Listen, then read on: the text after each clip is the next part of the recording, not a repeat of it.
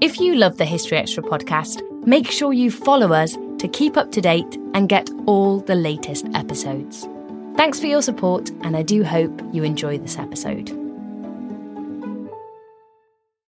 When you need mealtime inspiration, it's worth shopping Kroger, where you'll find over 30,000 mouthwatering choices that excite your inner foodie. And no matter what tasty choice you make, you'll enjoy our everyday low prices, plus extra ways to save, like digital coupons worth over $600 each week. You can also save up to $1 off per gallon at the pump with fuel points. More savings and more inspiring flavors make shopping Kroger worth it every time. Kroger, fresh for everyone. Fuel restrictions apply.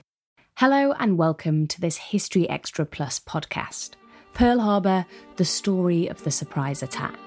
This is episode 5 Chaos Unleashed.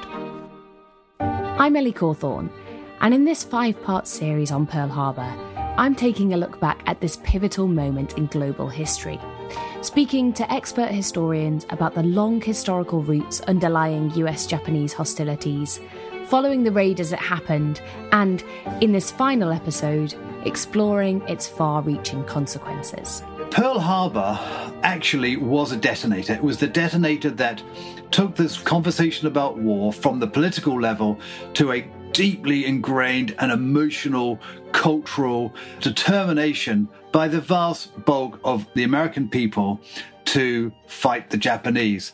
And this is why it was such a disaster for Japan and it was so unnecessary. That was the author and historian Robert Lyman, an expert on the conflict between the Allies and Japan in the Second World War. Robert's joining me in this episode to discuss the chaos that Pearl Harbor unleashed in the Pacific, tracing the chain of events it set in motion and asking, was launching the attack a terrible mistake?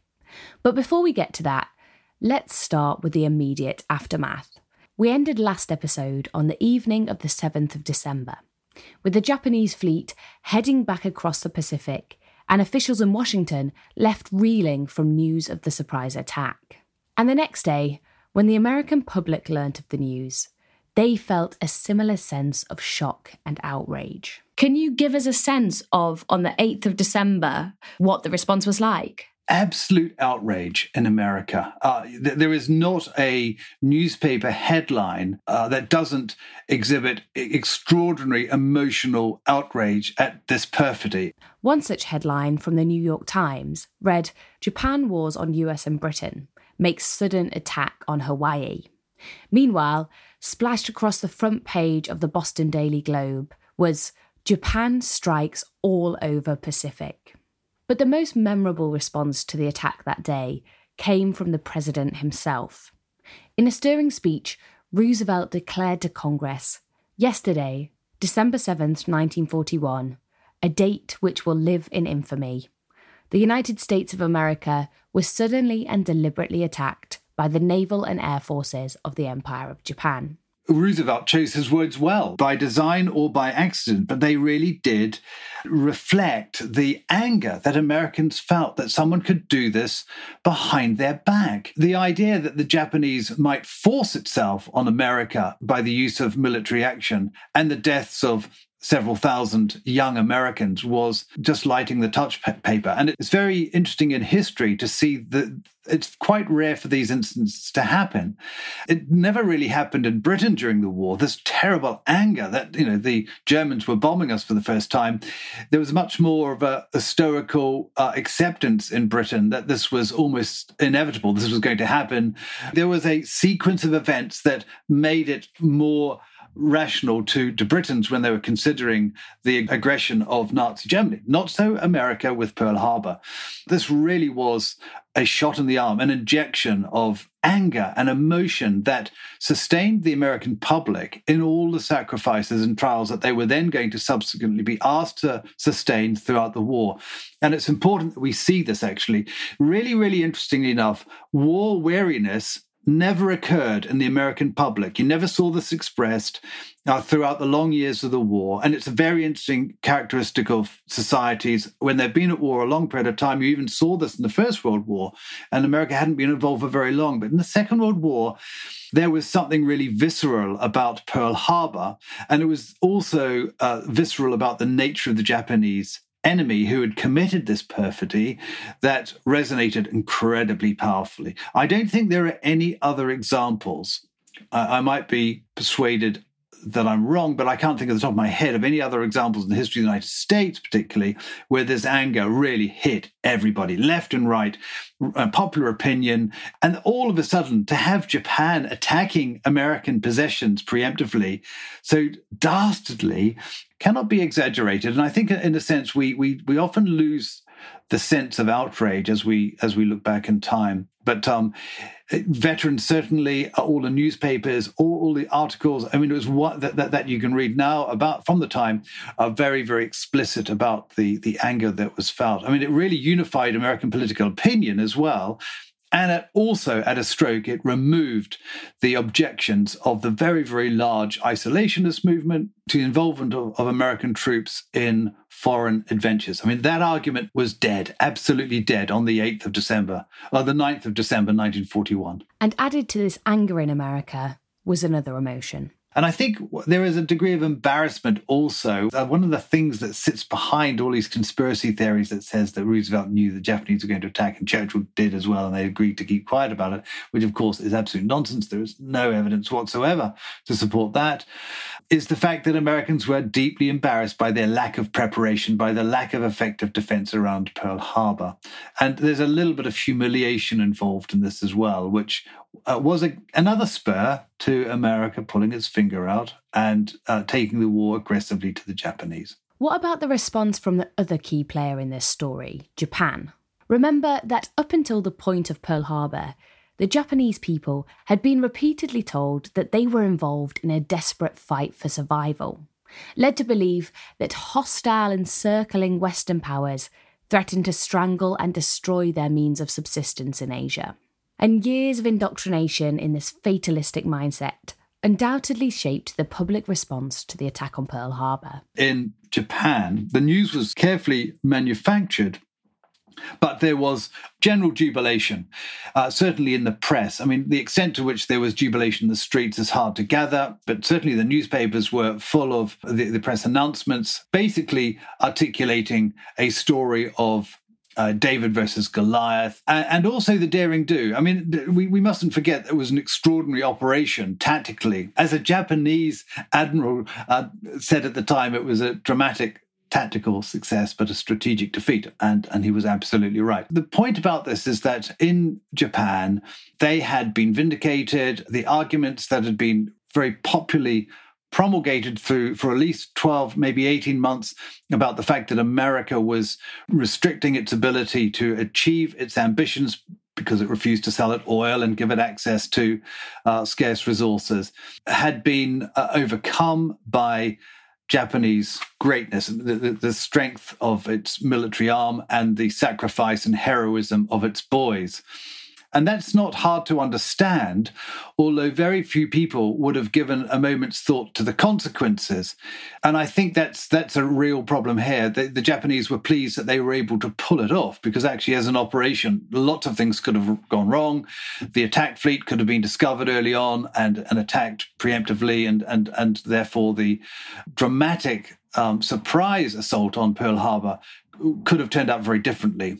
Uh, and so the Japanese were lucky in that respect. And I think there was a sense of relief, uh, certainly in Tokyo, in the large Japanese cities, that it had been pulled off and they they had been successful. And actually, some of the uh, newspapers at the time almost said this was the end of the war. There was no way that America could recover from this. Japan had done what its uh, people had asked it to do. At 12:30 on the 8th of December, in that rousing speech about the date which will live in infamy, Roosevelt also asked Congress to declare war on Japan, appealing that, quote, with confidence in our armed forces, with the unbounding determination of our people, we will gain the inevitable triumph. So help us God.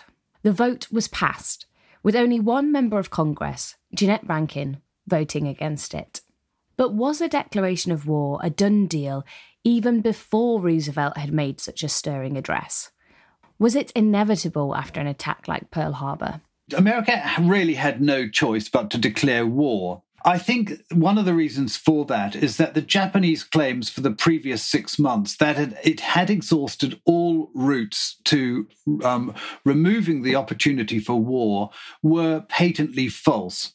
No really substantive conversations had been had taken place. There had been a lot of political dialogue, diplomatic dialogue, but that was not substantive in the sense that the Japanese never said, if we have a conversation about this and we agree this, we won't, you know, do that. Uh, that didn't happen.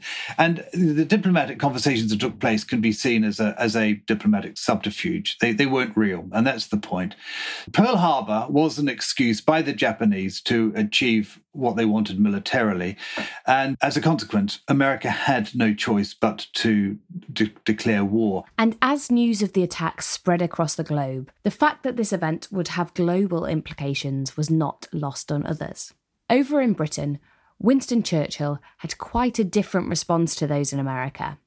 In his own history of the Second World War, he later recalled how that night he, quote, went to bed and slept the sleep of the saved and thankful. For the previous year, Churchill's primary strategic ambition was to persuade Roosevelt to join the war.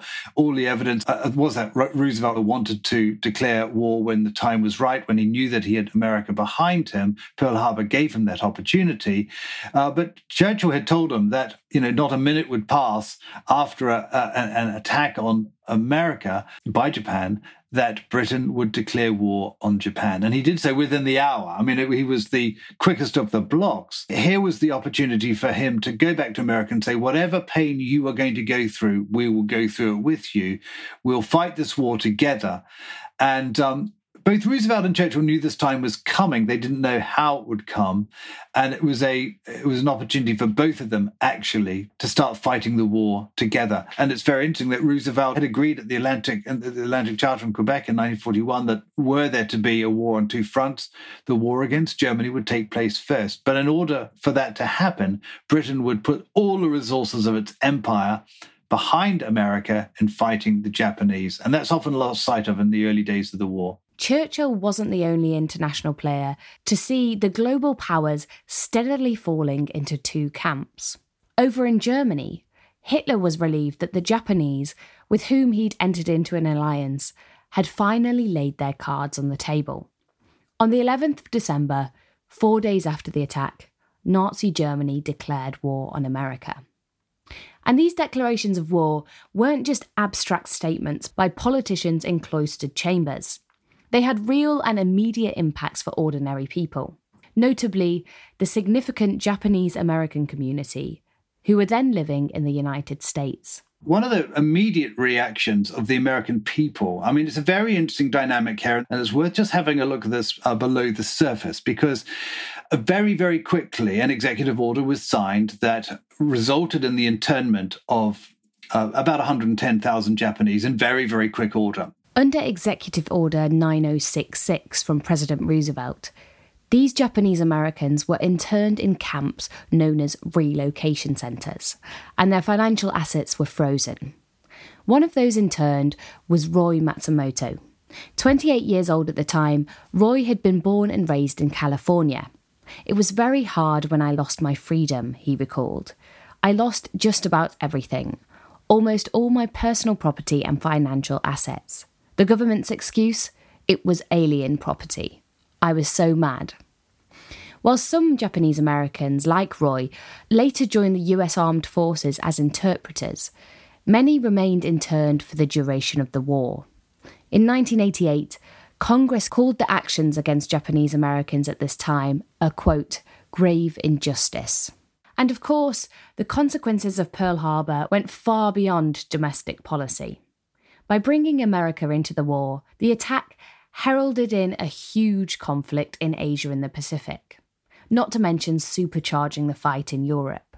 We don't have time to go into all the ins and outs of the Pacific War here. We'd need an entire other podcast series to do that. But we will delve into a couple of the issues that Pearl Harbor played directly into. Firstly, what was the immediate impact of Pearl Harbor on the fight in the Pacific? When the dust settled after the attack, just how significant was the damage to the US Pacific Fleet? And how did that affect their ability to go to war in the Pacific arena? Do you know what? I don't think it was significant. I think the, the reason why it wasn't significant is we just need to roll the calendar forward a few months to Midway, where you know, in the middle of 1942, the ability of the Japanese fleet to operate decisively in the Pacific was destroyed by the uh, by the American fleet, and this would have happened with or without um, Pearl Harbor. And I think people forget this. And as I said earlier, this wasn't a battleship on battleship confrontation. This was the ability to stop the Japanese from supporting their uh, troops you know, across the Pacific and the islands that they had taken, the territories they had taken, and to sustain their fighting ability. I mean, it got to the point in 1943 that very few ships actually were allowed free passage across the Pacific. The, the, the war very quickly moved from a war of naval action to being a war of American naval operations against land based targets. So there is an argument that says, look, you know, there were a number of very significant hits on Pearl Harbor in terms of the American naval capability, but in the end, it didn't make any difference. It didn't make any difference also because the American ability to uh, refloat off the shallow floor of Pearl Harbor and uh, repair those uh, many of those vessels was absolutely remarkable and uh, demonstrated the quite extraordinary capability that America had in terms of its industrial power. The Japanese knew about uh, American industrial power and strength, but they risked it all, expecting that the Americans wouldn't respond that the Americans would think that it's not worth you know a bloody war in the Pacific by by by reacting against this and how wrong they were. I wanted to ask you also about the military legacy of Pearl Harbor, especially on the Pacific War. So, something that's often spoken about is how it highlighted the importance of aircraft carriers. And I wonder if you could identify any ways it did, maybe it didn't impact the shape of naval warfare or the Pacific War that followed. I think it undoubtedly uh, shaped the development of the of the war, and of course we know that the American Pacific Fleet, which had three aircraft carriers, uh, those aircraft carriers weren't in Pearl Harbor at the time, escaped scot free, and and, uh, and that was very important. the Japanese were held in hock to a concept in the 1920s and 30s of the strategic power of the battleship. Britain and the United States also were firmly wedded to this view that battleships were the vessels of strategic power around which all other force in a naval sense coalesced. And of course, with the loss of the battleships at Pearl Harbor, that supposedly should have denuded the Americans from any ability to, to counterattack. But we know, of course, from uh, what happened afterwards, leading to Midway and thereafter, that actually it was the ability to project force that was the important thing, not the battleship. The battleship actually became a target, particularly to motor torpedo boats and submarines. It's important to understand that battleships still had a role and played a very significant role in the Pacific War, but actually as part of a wider set of capabilities, which in, involved increasingly aircraft carrier, which were flexible, uh, dynamic, could be moved very quickly, uh, and could project force in large amounts very, very quickly. And the, the, the battles that took place across the Pacific uh, thereafter were aircraft carrier combat orientated. And I think that's really important. I mean, that, that's one of the important and enduring legacies of the war, which is to make people realize that actually battleships have their place, but they need to be fully integrated into a, a set of other capabilities that pr- can protect them and can make sure that their their guns are used when it's necessary, but they are not the uh, the answer to a maiden's prayer, to use a phrase. Pearl Harbor decisively demonstrated that actually the battleships were vulnerable but the, the power behind the throne, the American throne, were actually those three aircraft carriers, the ability to fly aircraft off, find enemy ships, and dive bomb them. The two British capital ships that were sunk um, a few days after Pearl Harbor, Prince of Wales and the Repulse in the South China Sea, were sunk by torpedo bombers and dive attack aircraft. They were land based, but they could easily have come from aircraft carriers. And that's the point. They weren't sunk by battle. This episode is brought to you by Indeed. We're driven by the search for better. But when it comes to hiring, the best way to search for a candidate isn't to search at all. Don't search, match with Indeed. Use Indeed for scheduling, screening, and messaging so you can connect with candidates faster. And listeners of this show will get a $75 sponsored job credit to get your jobs more visibility at Indeed.com slash History Extra. Just go to Indeed.com slash History Extra right now and support our show by saying you heard about Indeed on this podcast. Terms and conditions apply. Need to hire? You need Indeed. We don't always realize just how much our negative thoughts and experiences stick with us and weigh us down. You may find your brain constantly running through a highlight reel of bad moments. That comment your friend made last week that hurt your feelings, that frustrating thing your mum does, or that silly thing you said in a meeting. Maybe it's time to get it all off your chest, whether it's a tiny annoyance or something much bigger. Talking about it can give you some relief and lead you to a potential solution. That's where therapy comes in. It's a safe space to share whatever's weighing you down and learn to process it so your internal highlight reel can focus on the good stuff. And BetterHelp offers affordable online therapy on a schedule that works for you. Connect with a licensed therapist by text, phone, or video call. Start the process in minutes and switch therapists anytime. Let it out with BetterHelp. Visit betterhelp.com slash historyextra today to get 10% off your first month. That's betterhelp, H-E-L-P dot com slash historyextra. Ships. I'm really interested by Robert's take here. That while in the immediate aftermath, Pearl Harbor was hailed as a great success by the Japanese and a terrible catastrophe by the Americans. If we actually zoom out and look at the attack from a purely strategical point of view, it didn't really matter all that much. It didn't cripple American power in the Pacific, and if anything, only supercharged the American war machine with an unprecedented desire for revenge.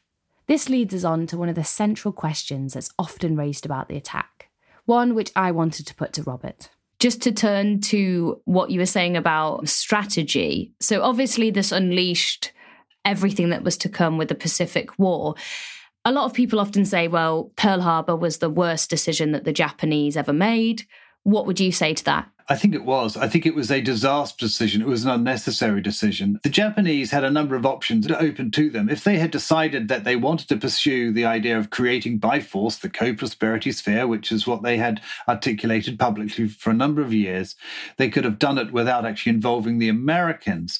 And it's very interesting, actually. I'm of the view that the Japanese could easily have invaded Hong Kong Malaya and taken Singapore and also the Dutch East Indies positions as well without touching America at all. And, and therefore, there is an argument that says, certainly I make the argument, that uh, the Japanese could have achieved their aims in the, in the Second World War without involving America. Is that a widely held view, or do, do historians still debate that? Historians don't tend to debate. It's not widely held, but it, I think it's a, it's a valid view for, for this reason. We need to remember that America was focused and had just been persuaded to focus on the war in Europe. Uh, if America had been parked by Japan uh, in the Pacific, its uh, its forces not being touched, America could have focused its um, effort on fighting the the war in Europe, and Japan could have got on with uh, gobbling up Malaya in particular, Burma, and the Dutch East Indies. There was an equally strong argument that didn't win over in Tokyo that actually Japan uh, should leave America on its own and, and, allow circumstances to then follow and be negotiated through, with the Japanese saying, well, this isn't your war, stay out of it. And I think there's a very good chance of that actually working because the Japanese, at no time in their conversations in 1941, considered what might happen to American public opinion. And this is because America has a notoriously fractious culture, like all democracies, because we live in democracies where diverse voices are encouraged. That wasn't the case in, in Japan. And the Japanese high command never understood this. Whenever they saw an argument in a newspaper that said, you know, we should as Americans do X, Y, and Z, they took it as read that that was policy or that was the way all Americans thought. It wasn't the case at all. And they never ever thought, there is no evidence. I've not found having studied this for years, no evidence in the files of the Japanese actually considering what might happen in America as a consequence of this attack. They saw it all in operational terms. And that was a serious, serious mistake. So, yes, it was a serious mistake because without it, that touch paper wouldn't have been lit. So, just ask yourself the question if Pearl Harbor didn't happen, would that anger towards Japan have been so resonant? Well, Possibly, possibly not. Japan didn't understand it at the time, and they walked into a trap of their own making. So it sounds there like they really miscalculated America's mindset. But do you think that they also miscalculated America's military strength or potential for military strength? Oh, absolutely, and it's very interesting that um, the, the, the story I, I like to tell is that the size of the American army at the start of the Second World War was was smaller than Portugal's. I mean, America did not have a large standing army; it didn't have significant military power, but as you say, you use the word potential. It had enormous military potential as a consequence of its industrial capability. It's also its ability to organize very quickly, and I also often use the phrase phrase that the war was won in Detroit, and in a very real sense, it was. It was able to be the become the arsenal of democracy, to use Churchill's phrase. And um, Japan never really understood that. Well, if they did understand it, and, and of course many people did, I don't want to denigrate Japanese understanding of America at the time, they didn't appreciate its consequences, or certainly they thought that their tactical victory would be sufficient to persuade the Americans not to involve themselves in a long, drawn out, bloody war in the Far East. Remember, America was and had been since the 1850s a Pacific nation. It had undertaken a number of military expeditions in South America and the Philippines, but it wasn't seen to be militarily aggressive. It was seen to be pacific as a culture. It was more intent on uh, making money and um, extending its global influence by trade and so on, rather than by by military might.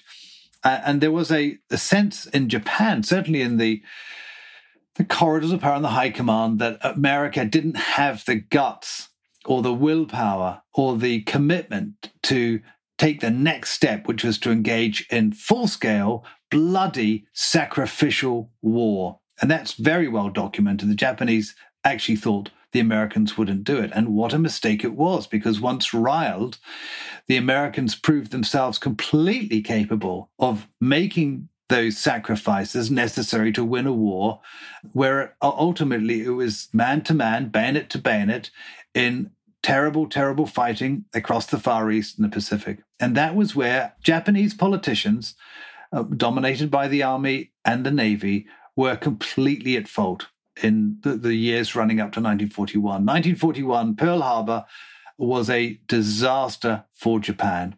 So I know I said we weren't going to go into all the ins and outs of the Pacific War, and we aren't. But when we reflect on Pearl Harbor's place in 20th century history, there is a certain story that's told about it. And in this story, Pearl Harbor is framed as a catalyst, a catalyst for an escalating series of events that culminated in tragedy for Japan in 1945 the truth is, the Japanese saw this at the time. It was a Pearl Harbor was a tactical success, but a strategic failure, and it was a failure that actually meant that Japan was going to lose the war, and it was a failure for Japan, and the penalty was paid by the Japanese people because we had a militaristic society whose only instruments were military. They had to fight the war or not. They had no other options. They couldn't surrender because they would then surrender themselves and surrender their political structures and power bases and systems and everything that they represented in Japan.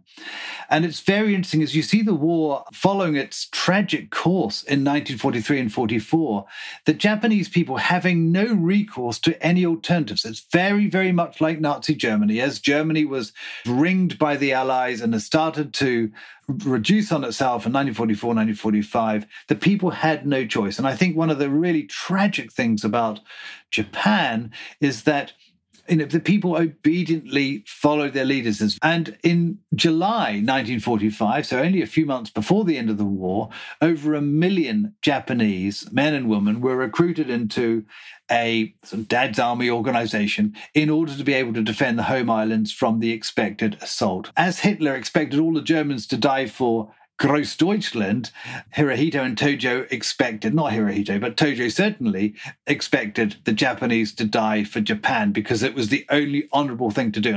I think that when this story is told historically, often the narrative arc that's told begins with Pearl Harbor, takes us through the Pacific War, and then we end up with the atomic bombs dropped on Hiroshima and Nagasaki. Is that a narrative arc that you think stands up really if we examine it? I, I don't think it does.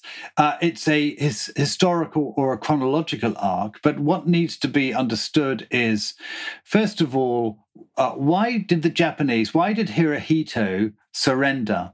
Now, in order to be able to understand that, you need to understand what was happening in Tokyo at the time, because not all of the Japanese wanted to surrender, even after Nagasaki and Hiroshima. In fact, the war party, led by Tojo, was dead against um, surrender to the extent that they were quite happy to murder the, the sun god themselves, Hirohito, uh, in order to keep on fighting. And uh, not many people are, are aware, as they ought to be, of the civil war that was raging in the higher echelons of politics in Tokyo in those days, in the week preceding the surrender on August the 15th, 1945. Very, very significant. And there's a, there was a very good chance of Hirohito being killed and the war continuing, regardless of the sacrifice of those hundreds of thousands of people in Hiroshima and Nagasaki, because that sacrifice was what militarism demanded. And Hiroshima and Nagasaki were horrendous. But we need to get, step into the Japanese military mind at the time and ask, well, how significant was it?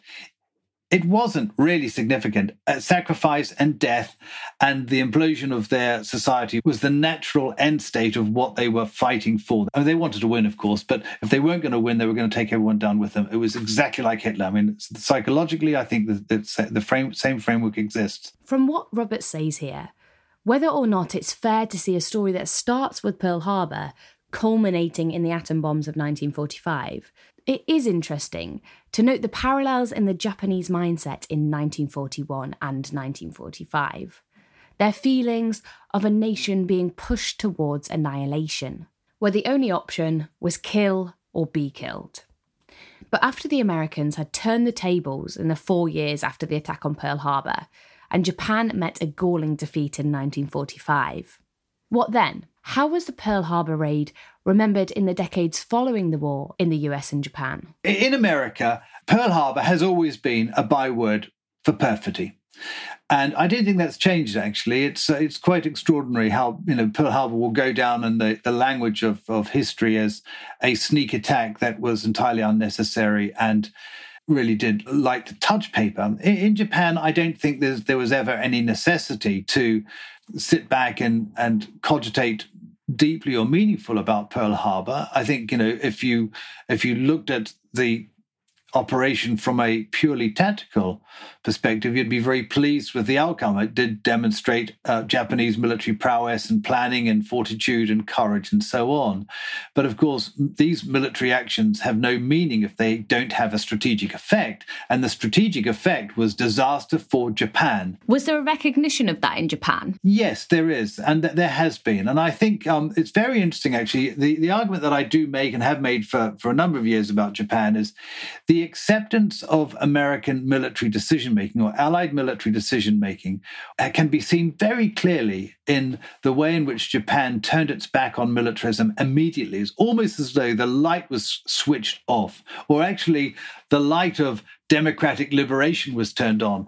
And it's very interesting reading William Manchester's book on MacArthur, an American Caesar, where he does articulate this argument that MacArthur realized that post war Japan, this was not an exercise and should not be seen as an exercise in retribution, but in demonstrating that there was an alternative to the single minded militarism of the pre war era. And the extraordinary thing is how quickly that was accepted and adopted by Japan. And Japan is one of America's closest allies and has been since the Second World War. Now, where else do you get that? It is an extraordinary change in a political position of a country. That change in position does seem extraordinary.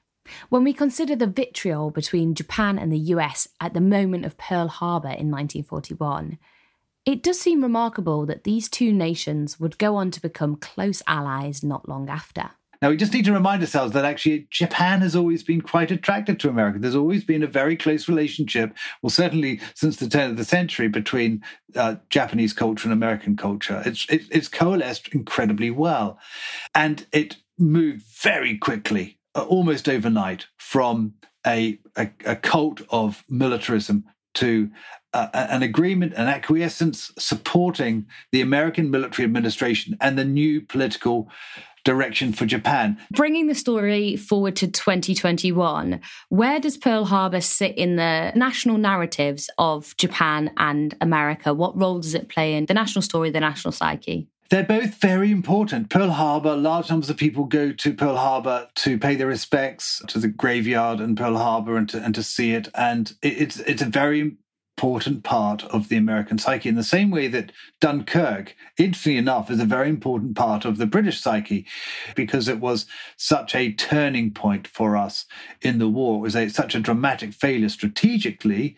And it's exactly the same with the United States. The United States wasn't ready for war in 1941. Just consider what might have happened had Pearl Harbor not taken place and America w- was able to concentrate on Europe. I suspect that the national attention to war and the cause against the Axis forces and against Germany in particular would have been much slower to get going. But Pearl Harbor accelerated all of that. All of a sudden, overnight, America was on a war footing, and it's remained a really important part of the American psyche since. It hasn't changed their attitude to Japan. They're very friendly with Japan, and they have every right to be. But in terms of our, you know, their historic memory, it's one of the most pivotal things you know, go to an American school now and ask them about Pearl Harbor, everyone will tell you about it. There's a very different um, story in Japan. When I go to Japan and I sort of in, in uh, recent years have interviewed veterans, they're the only people who are still interested in the war. Uh, uh, Japan moved on very quickly from the war. It, it was a very, very visceral, had a very visceral impact on Japanese culture and society, and most people just turn their back on it. There's very little real analysis of the war, very few historians. I mean, someone was talking to me very recently about how Britain seems to be obsessed with the Second World War. I don't think that's entirely right, but we are very interested, and it was an incredibly important part of our national story. And there are lots of historians doing really serious work in the Second World War, and that's fascinating. You don't find that in Japan. It's actually really difficult to find anything published in Japan about the war apart from the memoirs of soldiers who fought there, which are written for the regimental associations and so on. It's, it's not part of Japanese culture or public memory, as indeed it is in the United States and the United Kingdom. Over the course of this series, we've grappled with some fascinating and often very tricky questions about Pearl Harbor why the attack happened, whether the Americans should have seen it coming, and if the Japanese made a fatal mistake in launching it. And hopefully, the experts that we've spoken to have given you a better understanding of why this date, which will live in infamy, was such a pivotal moment in modern global history, and one that's still important to reflect on 80 years on. I think that the most important thing is not not about the technicalities of the of the operation. It was very spectacularly done and all the rest of it. And I don't think we should dwell necessarily on the perfidy and the fact that it was a surprise and all the rest of it. I think the really important thing is actually the extent of uh, uh the use of power in modern states and the purpose of power and the use of military force and whether it's worthwhile or not. And I think the whole of the Second World War should really be a story about the utility of force. Why Japan felt it was necessary to create an empire by beating other empires rather than coalescing with them. We found ourselves in 1941 with states that believed in force as, a, as an instrument of its of power for its own good. And those conversations always overstated what power, what military power could achieve. That's the story about the Second World War in the Far East. It was a disaster of enormous proportions. It was entirely unnecessary. 20, 30 million people lost their lives. The world was set back three or four generations. You know, we will never forget it. And it wasn't necessary. It did not achieve what anyone wanted to achieve who set out to use force in the first instance. Thanks for listening. This series was researched and written by me, Ellie Cawthorne. My guest for this episode was the author and historian Robert Lyman.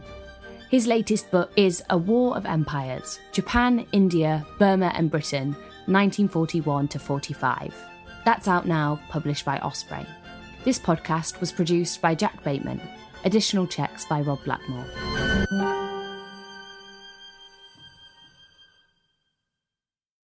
A collision between a Chinese jet and an American spy plane. He came and rammed into our left wing. With relations increasingly strained, what are the chances of things spinning out of control? The Western world was asleep. I'm Gordon Corera. I'll be exploring the friction in this most important of relationships and asking Has the West taken its eye off the ball? You cannot ignore China. From BBC Radio 4, this is Shadow War China and the West. Listen wherever you get your podcasts.